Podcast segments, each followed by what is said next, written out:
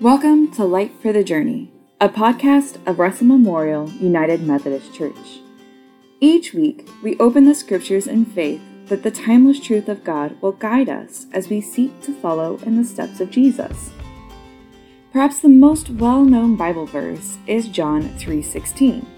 For God so loved the world that he gave his only begotten son so that whomsoever shall believe in him may not perish but may have everlasting life.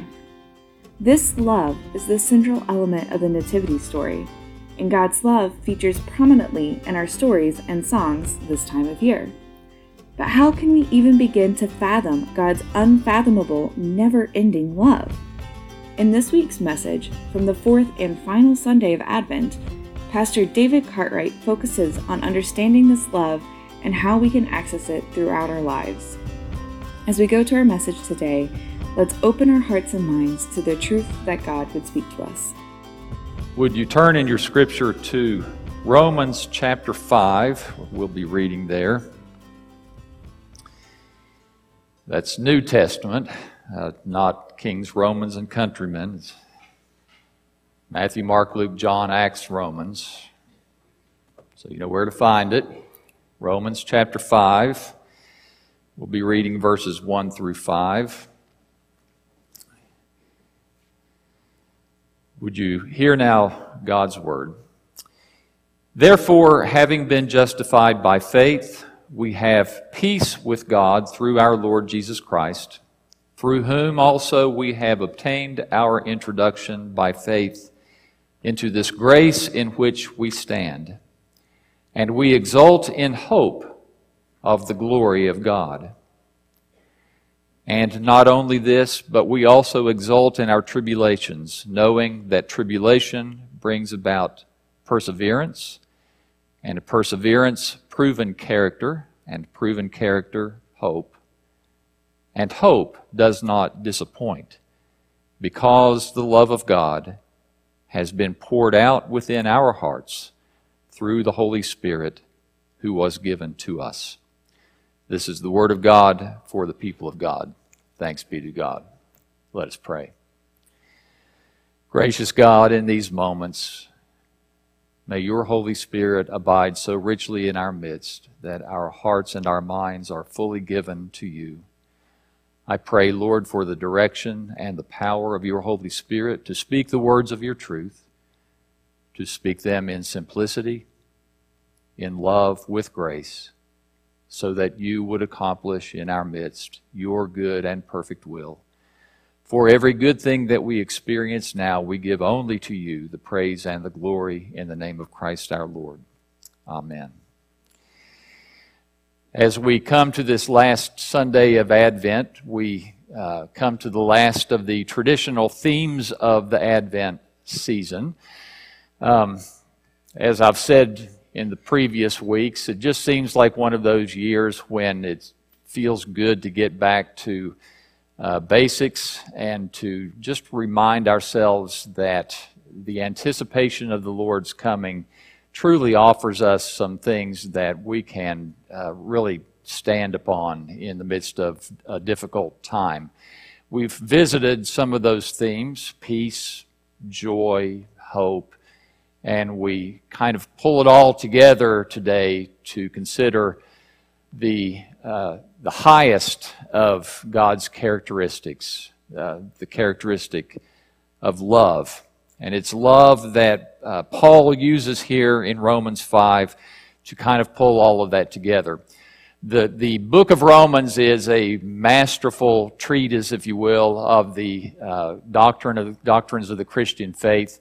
Up to this point in Romans, Paul has kind of laid some foundation, uh, and and basically to just kind of put that out, uh, there, there's a foundation of how that that really, when you come down to it, God treats everybody the same. Like you you don't have different ways of coming to God, whether you're a Jew or a Gentile that if you find a person who, who lives righteously, uh, it doesn't matter whether that righteousness has uh, been instructed from a law written on the stone or just law written that's written upon the hearts.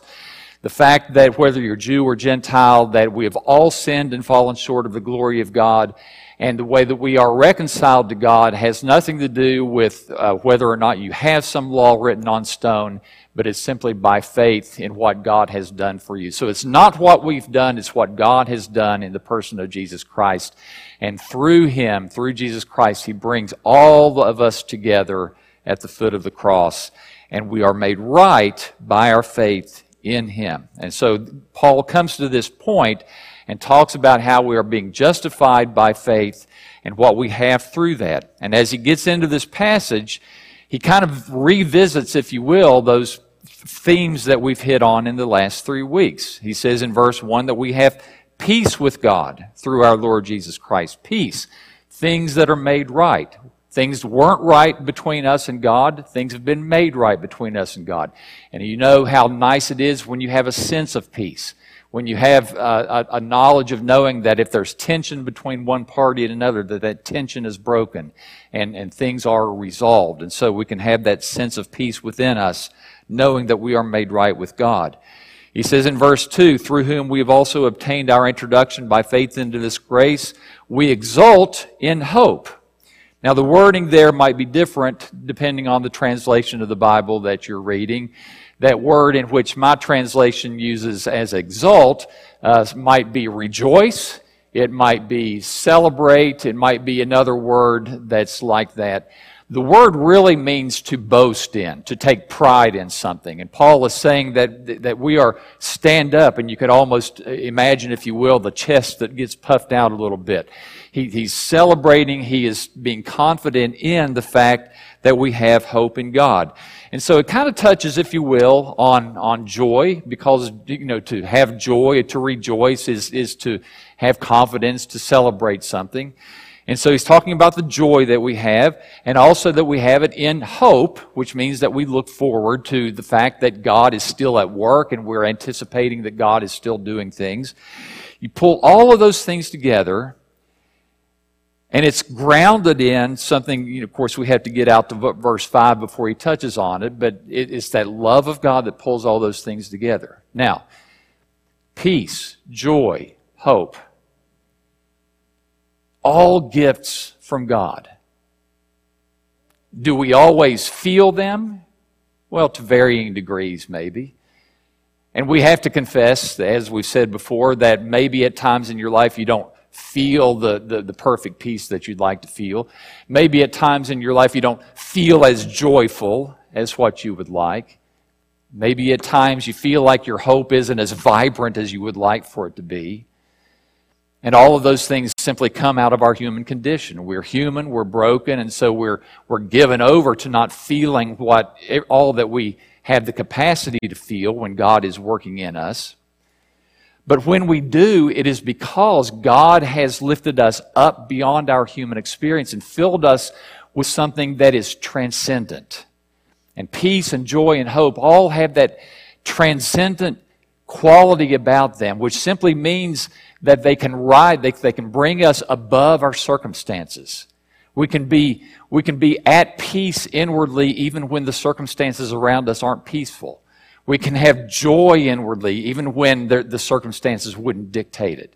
We can have hope in the future, even though just looking outwardly, you know, the circumstances might not look very hopeful. All of those things are God's gift to us that, that, that raise us up.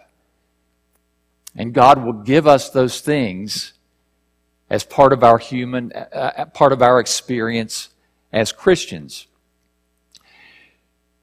To get there, though, Paul, Paul moves into a, a, a, a, into a dynamic that's not part of our natural human experience, where he says in verse 3 that not only this, but we also exult or rejoice or celebrate, whatever your translation may say, in our tribulations. Now, there are places in the scripture where you go, that's not a normal human response. Now, James is another one of those places where you know he says, "Consider it joy when you suffer you know various kinds of trials." And we think we don't we don't usually you don't usually you know you're not usually happy when troubles come, are you? You know, we yay you know you know another trial of life. That's you, you don't hear people saying that, but the Scripture prescribes these kinds of things because the authors understand that there is a capacity for God to do something extraordinary through those circumstances. Listen to the way that Paul develops this, and it's really kind of easy to, to follow. We exult in our tribulations, knowing that tribulation brings about perseverance. It's a strengthening, strong. It's like kind of like, you know, what do you do to make your muscles bigger? You work them, don't you? One of the beautiful things about the human body. You can build a muscle by using it. You know, things like that aren't built into a lot of our, uh, uh, the rest of our human experience. If I have a V6 engine in my car, it's not going to t- turn into a V8 if I go out and drive it hard. But, but God can build something in us when we are using something, when, when, when things are under, under pressure. God, Paul understands that when we, under, when we undergo things, tribulations and difficulties, that God makes us strong. It's like a tempering of steel or tempering of glass, making something harder and stronger because it is under pressure. And that once we have undergone, uh, built perseverance, perseverance brings about proven character. He's talking about something that changes within us. Our very character, our nature, starts to be transformed. We start to be uh, made into a better person. Okay? God works within us to change our very character. And proven character ends up doing what? Building hope. That because our nature, because our character is changed, we have a better capacity to look favorably into the future. It changes who we are.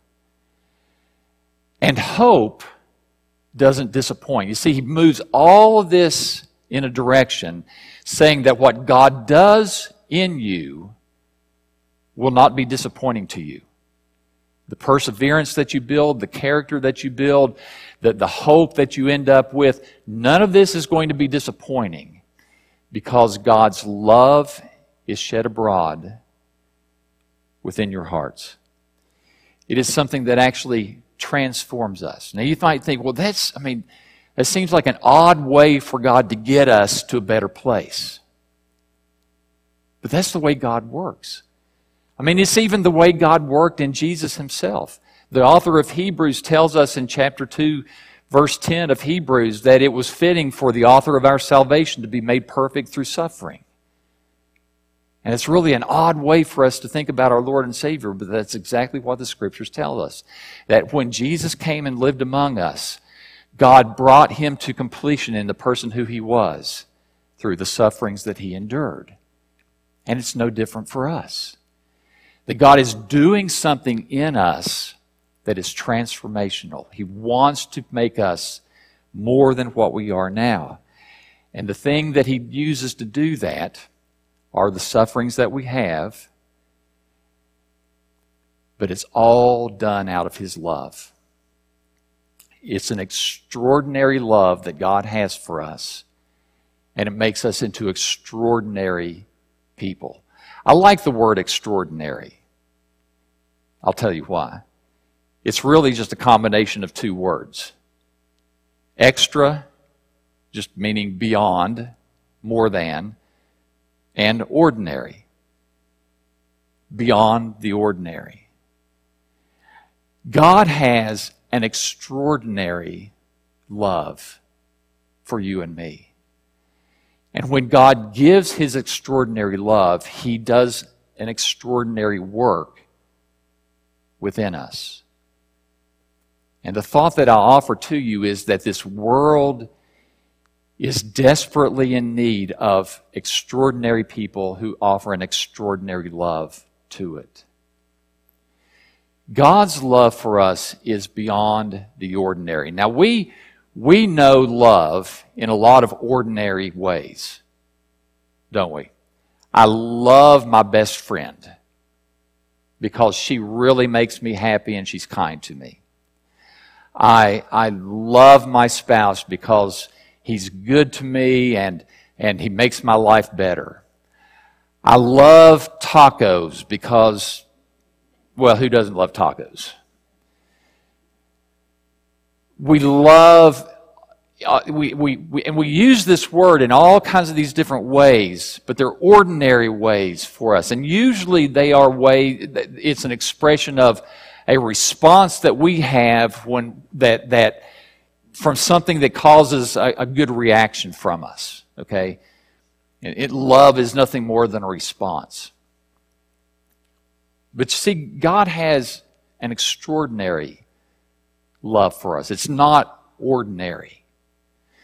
I was listening recently to uh, a, a, popular speaker who was contending uh, unfavorably toward the idea of unconditional love. In fact, he went so far as to say that the term unconditional love is actually a very recent uh, development in the course of human history. Now, I'm not that much of a student of terms that have been used in human history, so I can't tell you whether or not that's true. What I do seriously doubt is that the idea of unconditional love is a new development in the course of human history. And I really don't go along with the idea that unconditional love is a bad thing. I will grant the point that was being made, which simply was that when we take other people for granted, it typically leads to unhealthy relationships, which it does. Uh, there, there's not that there is something to be said about uh, working to keep to maintain uh, to foster an ongoing love response from other people. That that's not a bad thing. But ask yourself this: Does God have an unconditional love for you and me? Think of this question. If you just look at the history that God had with the people called Israel, did he love them only when they were being obedient? Or did he love them always? You see, God spoke through the prophet Jeremiah. It's recorded in Jeremiah 31, verse 3, where, where the prophet says, I have loved you with an everlasting love. And the reality is that God loved them even when they were being rebellious. God loved them even when they were turning away to false gods. Did God punish them? Did God discipline them? Sure, He did. But even that is an act of love. God's love for them was not based on whether or not they were being obedient. He loved them anyway. And the same is true for you and me. You see, that's an extraordinary kind of love. And it's the kind of love that He invites you and me to receive from Him and to learn to give to the world. Turn with me, if you would, over to the word to the back of your Bible to the little letter of First John. First John chapter 4, there's a passage there that I would love for us to read through. Um, way toward the back of the Bible. If you have trouble finding those little letters, just turn to Revelation and then start flipping backward. Revelation, Jude, 3rd, 2nd, and 1st John. 1st John chapter 4. I want to begin reading at verse 7 because I think there's a passage here that really helps to cement this. John, another apostle of the Lord, writes to the church and says here, Beloved, let us love one another, for love is from God, and everyone who loves is born of God and knows God. The one who does not love does not know God, for God is love. That, that statement is so familiar to us that God is love. It is foundational to God's character. It is a core part of who He is. A.W. Tozer once observed that everything that God does is done out of His love. It's a powerful observation. Everything that God does is done out of His love. His discipline, His judgments, His mercy, everything that God does is grounded in His love because His character is love. And that's why John can so confidently say that, that the person who does not love doesn't know God because to know God is to know who He is at, at, at the core of His being, and that is love. He goes on and writes in verse 9 By this the love of God was manifested in us, that God has sent His only begotten Son into the world so that we might live through Him. In this is love, not that we have loved God, but that He loved us, and that He sent His Son to be the propitiation for our sins. That kind of sounds like unconditional love to me. If we would have kept reading in Romans chapter 5, we would have heard Paul offer these words, where he says, For while we were yet helpless, at the right time, Christ died for the ungodly. Did you catch the wording there? for the ungodly. He goes on and says, For, for for a righteous person one would hardly dare to die, though perhaps for a good person one might die. But God demonstrates his love for us in that while we were yet sinners, Christ died for us. Is that merited love? No. I mean, the whole point is to say it's unmerited love. That that God looked upon us in an unloving state and says, I, love you anyway. I love you so much that I'm going to give my precious son, my one and only begotten precious son, who will give his life to atone for your sin. I want to offer a thought that, and I, and I don't mean to say this as if, uh, as if to pro- provoke some kind of debate in your mind. And so please don't catch me afterward and go, now, I'm not sure, you know, I'm not wanting to do that. But I had to think about what might be the most remarkable thing about Jesus Christ. And I know that's, that's kind of a radical thought. I mean, you know, what could be the most remarkable thing about the most remarkable person who ever lived in, on this earth?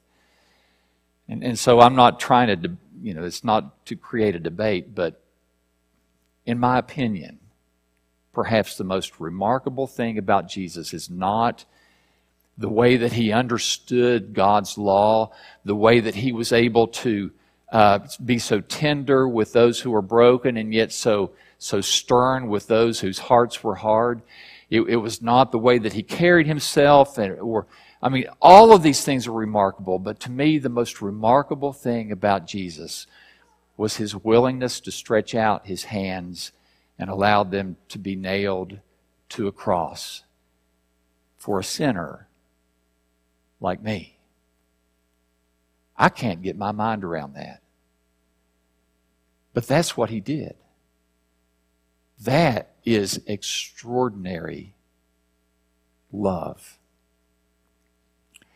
And it's that extraordinary love that God sheds abroad in our hearts.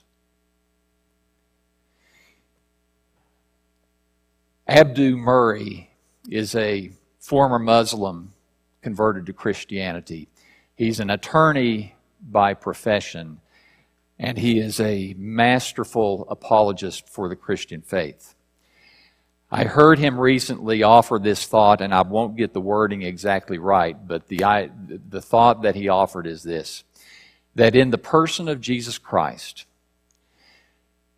the greatest being demonstrated the greatest virtue in the greatest possible manner.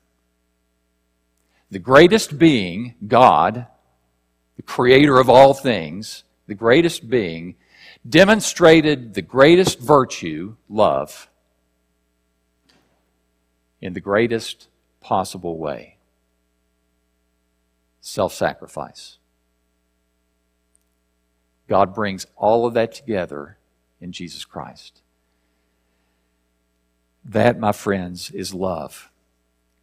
And John, in 1 John chapter 4, goes on to say in verse 11, Beloved, if God so loved us, we also ought to love one another. No one has seen God at any time.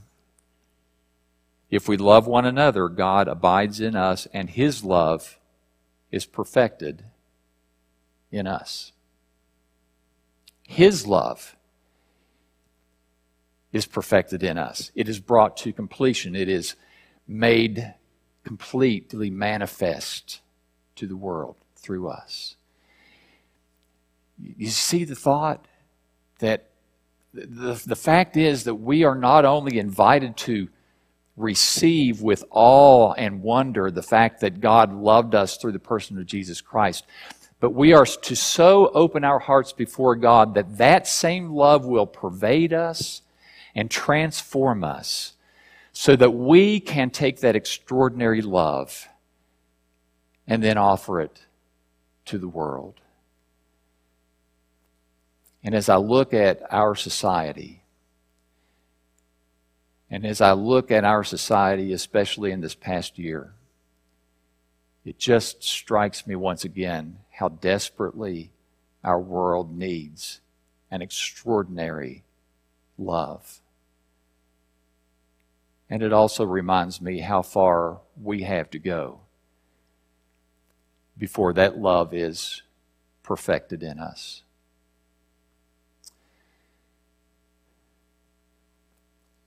Mother Teresa, perhaps I should say Saint Teresa, is quoted as um, making a statement of, of, something that was called the, the paradox of love. I, I, can't confirm that this quote uh, is originally from her, so I just have to offer it with that uh, qualification. But it is said that Mother Teresa spoke about the paradox of love in this very simple statement by saying that if you love until it hurts, the hurt goes away and only love is left. That's a powerful thought. If you love until it hurts, the hurt goes away and all you have left is love. It's hard to imagine anyone greater than Mother Teresa, who loved humanity until it hurt. And the reality for her was that the only thing that left was left was love. It's just love. My prayer for us at this Christmas time is that we will be able to look into the face of the Christ child and be amazed one more time at how deeply God loves us. But also that we will be challenged to so open our hearts to that deep love that the extraordinary love of God will come alive within us and that we will be able to take that love to this lost and broken world. By God's mercy, may it be true. Would you pray with me?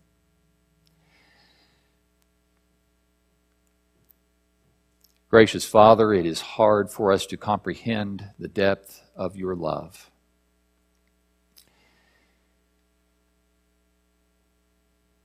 And Lord, we so often find it difficult to be able to love with the same depth and in the same manner that we are loved by you. And yet you have called us exactly to that thing. So, Father, I pray for us. I pray for us once again to have hearts that are broken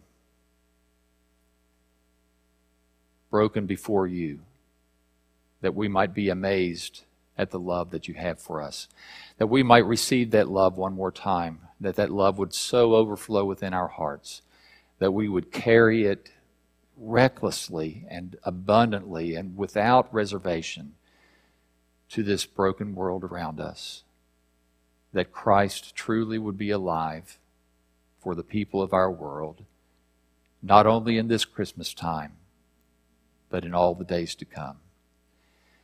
Lord, may you have your way with us. May we be yours. Fill us with your love. In Christ's name, amen. We're glad that you chose to spend this time with us in God's Word. You can catch our worship services online at www.rmumc.net. May the Lord grant you the light of His truth as you journey through this day.